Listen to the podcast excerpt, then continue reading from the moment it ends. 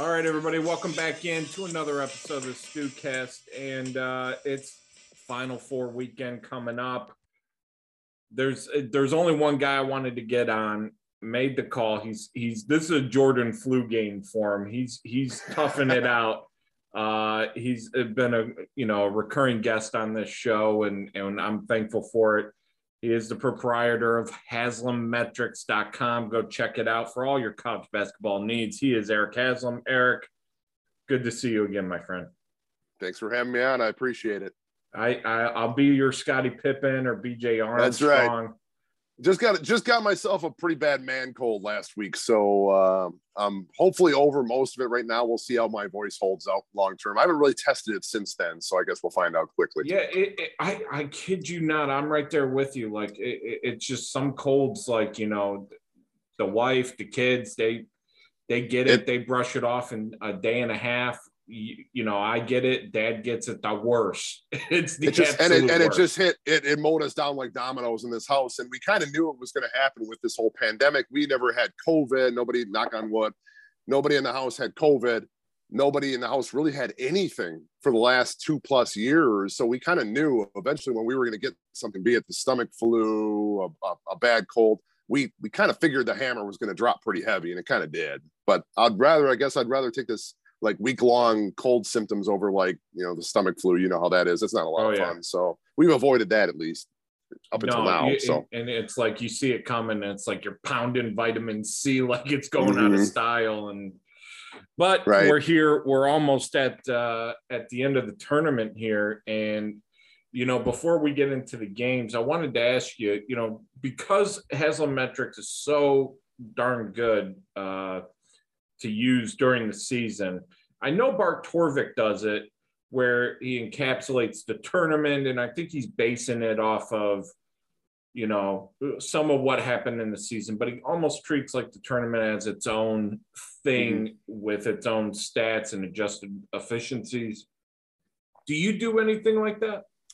No, for the most part, I kind of just leave everything as is throughout the year. There's really nothing I, I, I mean, you can one thing I've learned, and we can try to, you know, spin this any which way we want, but I always thought to myself, going into the tournament, everybody always asks those questions about what do you want to look at? What's going to be the what's going to be the the the magic, you know, metric that's going to lead my team all the way to the championship game? And I've seen this enough times to knows to know that when we get to March, you just throw everything out the window. And and great example of um, you know, coming into the tournament, I always talk about momentum, and momentum is a very, you know, reliable metric. At least I use with my wagering throughout the year. Well, coming into the tournament, a team like Iowa was red hot, and what happened to them? One and done. And this is exactly who I picked them. They were inconsistent throughout the year, so I picked them in my own personal quote unquote eye test uh, bracket to lose right away to Richmond, and they did lose to Richmond. But I also said there's no way that North Carolina is getting out of that that first weekend because they're the same way. They're untrustworthy, and here they are in the Final Four. So again, it, there are just so many things. Um, it, it just seems like everybody has kind of a habit um, throughout the the you know the conference season where there's a lot of just kind of you can look at different traits and different personalities and fingerprints of all these different teams, and they're quite reliable. But then once you throw these guys in that tournament with a bunch of teams that they just don't see day in and day out. It just seems like shaking a snow globe and everything just goes all to hell. Um, so circling back, do I do anything specific? No, I don't. I just kind of look at my ratings. I look forward and, you know, I try to say based on, on paper, how this is supposed to play out, this would be the projected result. But as I've seen in the past, you know, when we get to that tournament, you know, everything changes and weird stuff just happens. Now, outside of the obvious and the aforementioned uh, North Carolina and St. Peter's, mm-hmm. what's been the most surprising thing in the tournament? What's the most re- surprising result to you that you saw? Um, the surprising result to me, I mean, I, I, off the top of my head, one of the things I would probably say is um, Providence proved enough people wrong by getting to the Sweet 16. That's fair. I that a lot of people would say that they were imposters and they were frauds or whatever. And the luckiest team in basketball. Yeah, and I kind of said the same thing, and I thought, okay, I mean, granted, they you can't really just shower them with complete praise because they did beat a 13 seed and a 12 seed. So they weren't exactly, you know, beating up two seeds and one seeds and but they were very competitive against Kansas.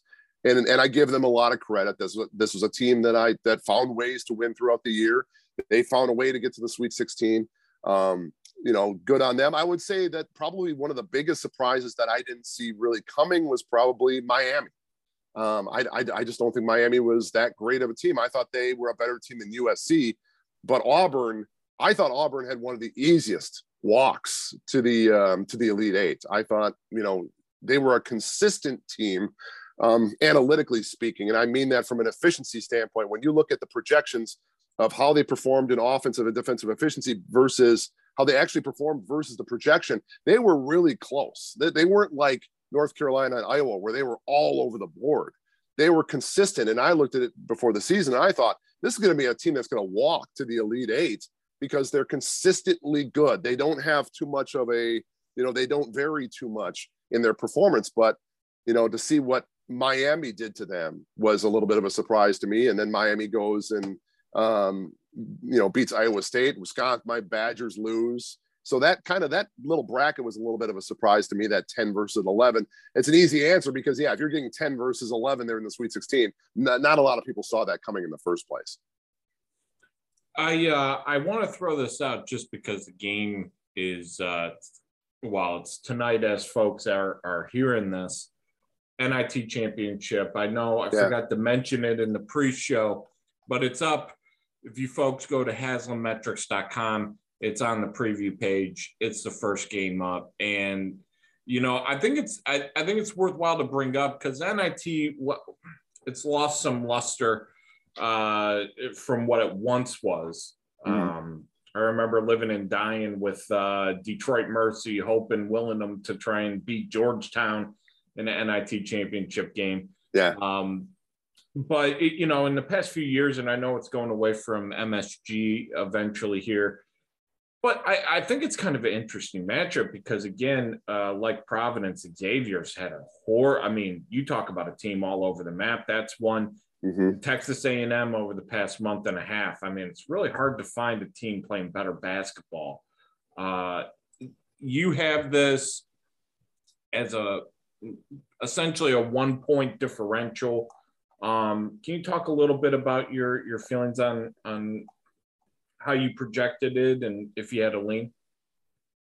Yeah, no, I mean, if I, uh, I am going to lean at Texas A&M on this one. I'm going to go with the analytics because, like you said, Texas A&M is a team that is fifth in the country right now in positive momentum. They've, you know, they've just taken off here, especially since the the start of March. I think I had them right around number 80 coming into the month of March, and now they're, you know, what are they, number 35 or something like that? So they've really made a huge move up um, based on how, especially how they did in the SEC tournament. That that really helped them.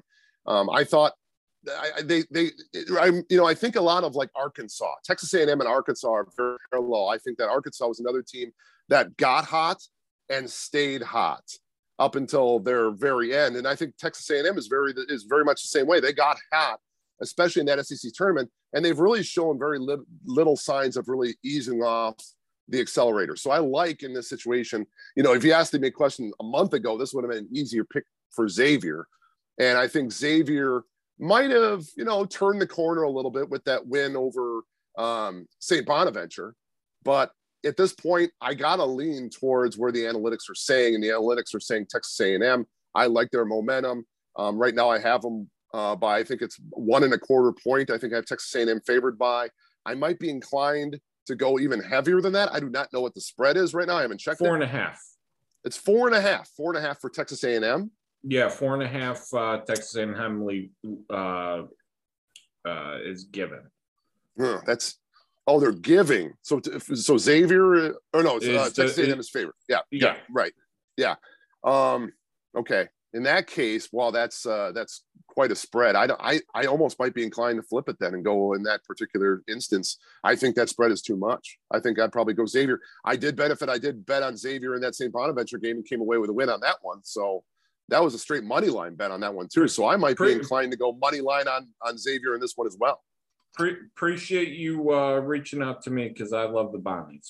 So appreciate that. That, that that's good looking out, Erik. Yeah. um, gosh, that that was a it, that second half. If St. Bonaventure could have just played the second half like they did, you know, and, and translated that to the first half and played a consistent game, but St. Bonaventure, another team, uh, you know, I don't want to get into a Bonnie's talk here, but another team that just that's a microcosm of of the season they had pretty much. Well, they, they had the talent, they just didn't have the depth. That was the one common element that I heard from every St. Bonaventure fan is they they you just can't win games playing what six, seven guys, and or I don't even know if it was even seven, but it was like playing six guys and most of them averaging like 35, 36 minutes a game. That's you know, that's a kind of a it's like running a four minute mile and running a marathon at that space. you know, over that time, it's kind of you kind of run out of gas after a while. Yeah, that's fair. Uh, let's get into the final four. First game up, five or six oh nine Eastern on Saturday. Villanova taking on Kansas. Kansas laying four and a half. The over under one thirty three.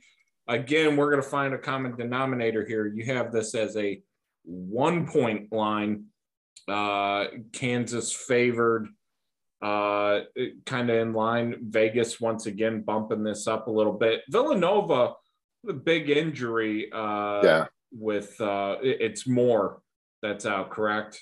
Yeah, Justin Moore. Yeah, yeah. torn Achilles. Yeah. And so, you know, I think that Gillespie's had some ankle issues.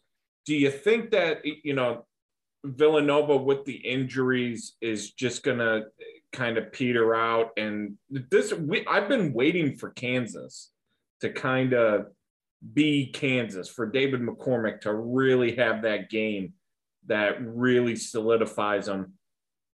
I, I, I mean, it, it, it's kind of like they've just been treading water, gotten easy matchups, and done what they should have done. What do you think about this game? Yeah. Yeah, I, with in this situation, I always tell people because I get a common question on Twitter, and they say, "Do your do your analytics take into account injuries?" And I say, "No, not proactively. It keeps everything at a team level. It doesn't break things down to the player level." So this projection that you see on my site is probably looking at it is it is looking at a Villanova team that has Justin Moore in it.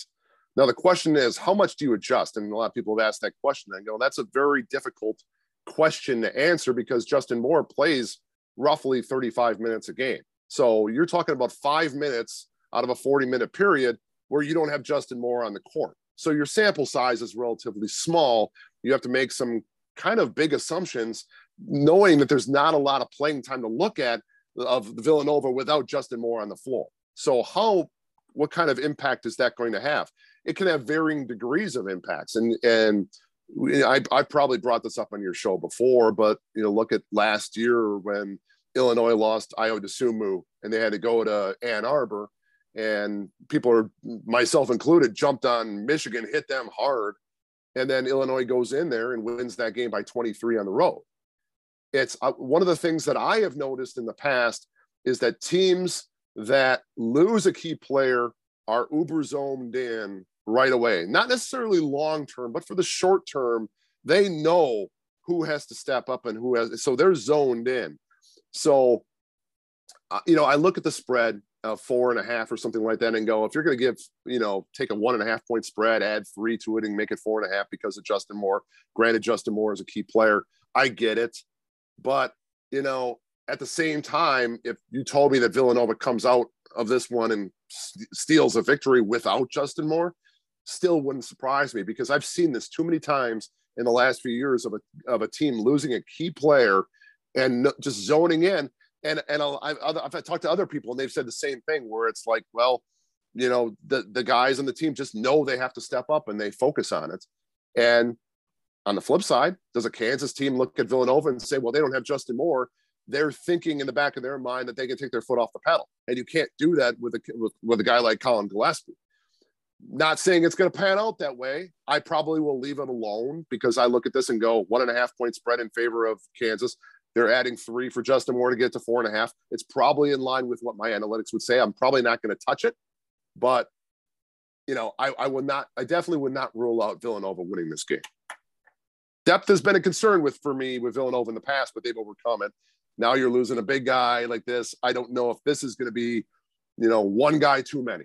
But you know, look at Houston. A team like Houston got got away with losing Sasser. They got away with losing Tramon Mark, and they still got as far as they did. So Villanova has the guys that can can win this game. Um, but yeah, d- definitely a costly injury with the Achilles injury for Justin Moore. Hundred percent agree. And I, I heard um, Jeff Nadeau say something to similar effect today. Um, that's an interesting point. That you know, like you said, they can get by with one game. Absolutely. And then you know, I it, that's something where you know the wheels might fall off in a in a the back half of a back to back there. Um, I I can see your point. Uh, we're going to take a short break, folks. We're going to come back. We're going to look at Coach K's hopefully final game. um, I hate that guy, uh, and and we'll come back right after this.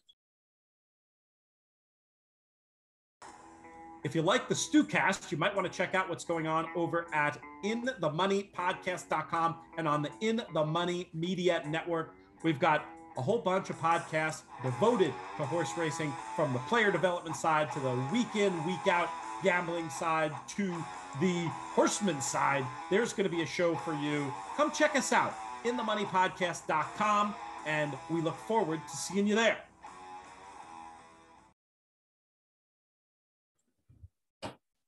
All right, back with the great Erik Haslam of haslametrics.com. He snickers that great, but you know, it's it's been a uh, it's been helpful this year. I'm uh, adequate. It, I'm a, I'm adequate. I'll well, take I'll okay. take I'll settle for adequate. the adequate, the very adequate Erik Haslam joining us again. Uh, so the other other game in the final four, uh, I mean, it's like, you know, if anybody wanted to say that the uh, NCAA cooks stuff up, mm-hmm. this would be Exhibit A. Uh, Duke, a one point, almost one point exactly favorite uh, on your metrics over North Carolina. The line is four.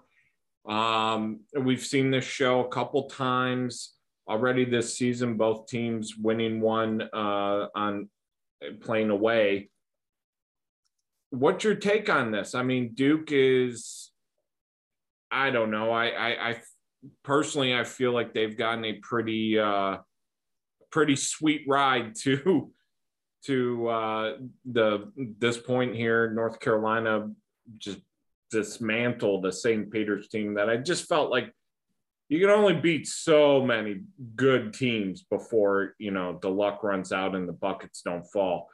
Um, where do you fall on this rivalry game?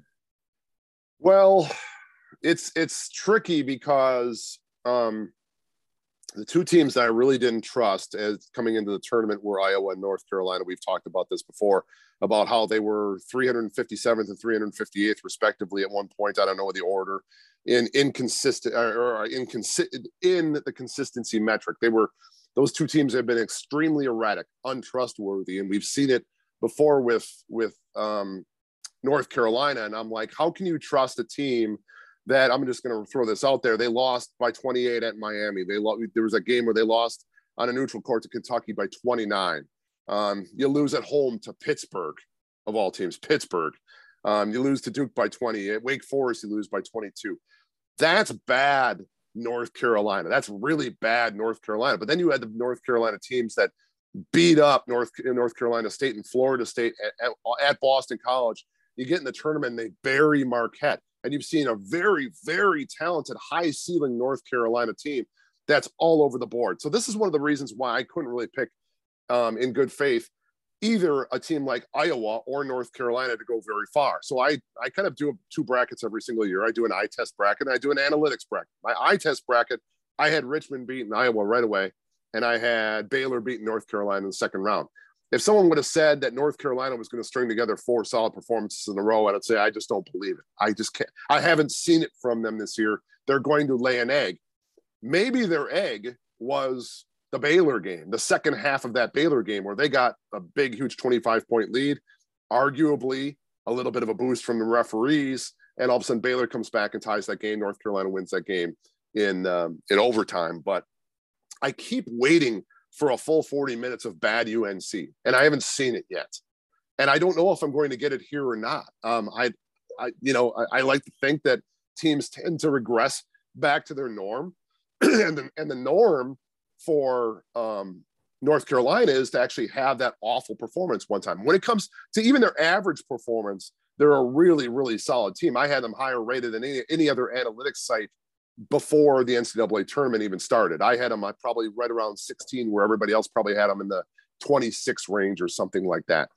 Um, so on average, they're really, really good, but their erraticism means they can play really, really good or really, really bad. And that's where I don't trust it because at some point you're going to bring that really, really bad and you can lose to anybody.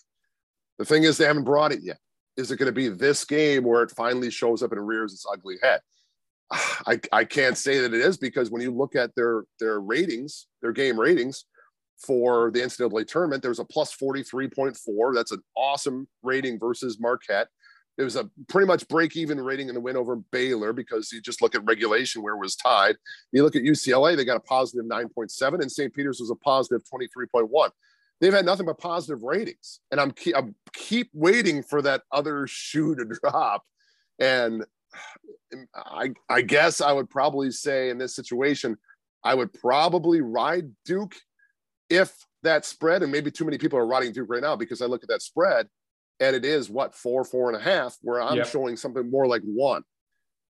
Again, I, I'm probably not going to touch it, but just for the heck of it, just because it's such a, you know, I look at this and go, here's a one point game that I'm on the analytics without any injuries affecting anything, where everybody's saying Duke by four. I would almost, again, I'm almost money line this sucker on North Carolina and just say, what the hell? Um, if they if bad UNC shows up, bad UNC shows up, and you go, okay, I kind of expected that. But if they play anything close to how they've been playing in the, in the tournament so far, this game is going to be closer than four points. That's my opinion. So I, am not necessarily saying they're going to win, but I if if North Carolina plays anything like they played in any of the four games in this NCAA tournament, that four point spread is too too big in my opinion. I, I mean, really, if you look back uh, since February 15th, um, which I coincides with that Pittsburgh loss that you mentioned. Yeah. Uh, your all play percentage ranking, they've kind of been gradually going up and staying up.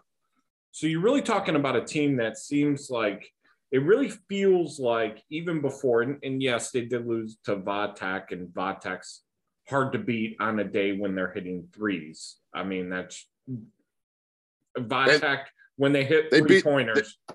They, it, they beat it, they beat Duke too. They beat Duke yep. too in the championship. So yeah. Uh, and and you look at this North Carolina team; it's just been steady for a month and a half. With Caleb Love being as hot as he is right now, mm-hmm. Bacot, you figure is going to get after Mark Williams, and there's going to be some, you know, even spiel there. Uh, Banchero's going to be keyed on, obviously. Does it a lot? This game historically goes over. Uh, I know a lot of folks. I, I bet the over just blind on Duke UNC because mm-hmm. it's always like a you know, it feels like it's one of those 82, 78 type games, 87, 81 type deals. Yeah. Uh, do you feel like the defenses, uh, both Duke and UNC, have really clamped down in the past month to where this might actually be an underplay? Um, in my opinion, I would probably say, you know, when you look at Duke's defenses, I mean, North Carolina's defense is actually ranked better than Duke's. I have uh, North Carolina 20th in defensive efficiency. Duke is 43rd. And the over under that I see right now is 151. And if you look at my projection, you're pretty much right on 151. It's 70, 76, 75 is, is what I have right now in favor of Duke. Um, in those situations, I probably would almost, if I had to pick, I would almost go the over just because in these situations, I like situations when you're talking about a point of difference that's close to what Vegas has. If I have 151 and it's a one point separation, you're talking about potential overtime and you're getting free points in overtime. So in those situations, I'd almost be inclined to go the over. Um, it's that's just the way I work things in this situation. I probably won't. I need to have a better reason than that. I when I, when my projections say 151 and Vegas says 151, that's usually I don't I don't even look twice. I don't go digging typically in those situations and say, well, let's try to find the one thing that'll make give me the over under. If I'm so close in that situation, I usually just just go. There are better bets to be had out there. I'm going to move on. So when it comes to the over under on this one, I probably will skip.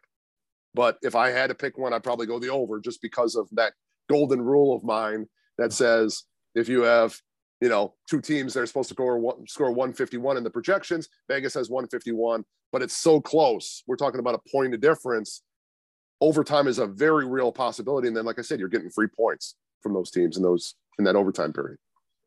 Erik, I can't thank you enough for an adequate performance tonight, the Jordan flu game.